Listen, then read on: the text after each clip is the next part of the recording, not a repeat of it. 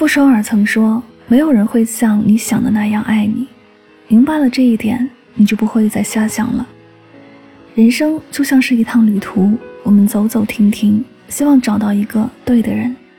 但这条路上人来人往，我们会遇见形形色色的人，很难分辨一个人是真心还是假意。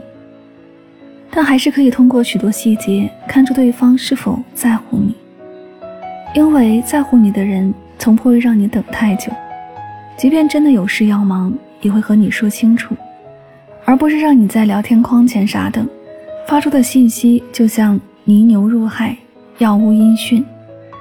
如果你洗澡时发现花子的水忽冷忽热，就说明有人与你共享水源。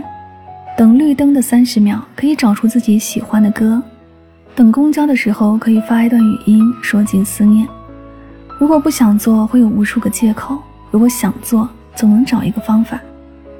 就像张爱玲说的那一句话：“一个人如果没空，那是因为他不想有空；一个人如果走不开，那是因为他不想走开；一个人如果对你借口太多，那是因为不想在乎。”如果他心里真的有你，那一定会让你感觉到，走不通的路就回头，爱而不得的人就放手。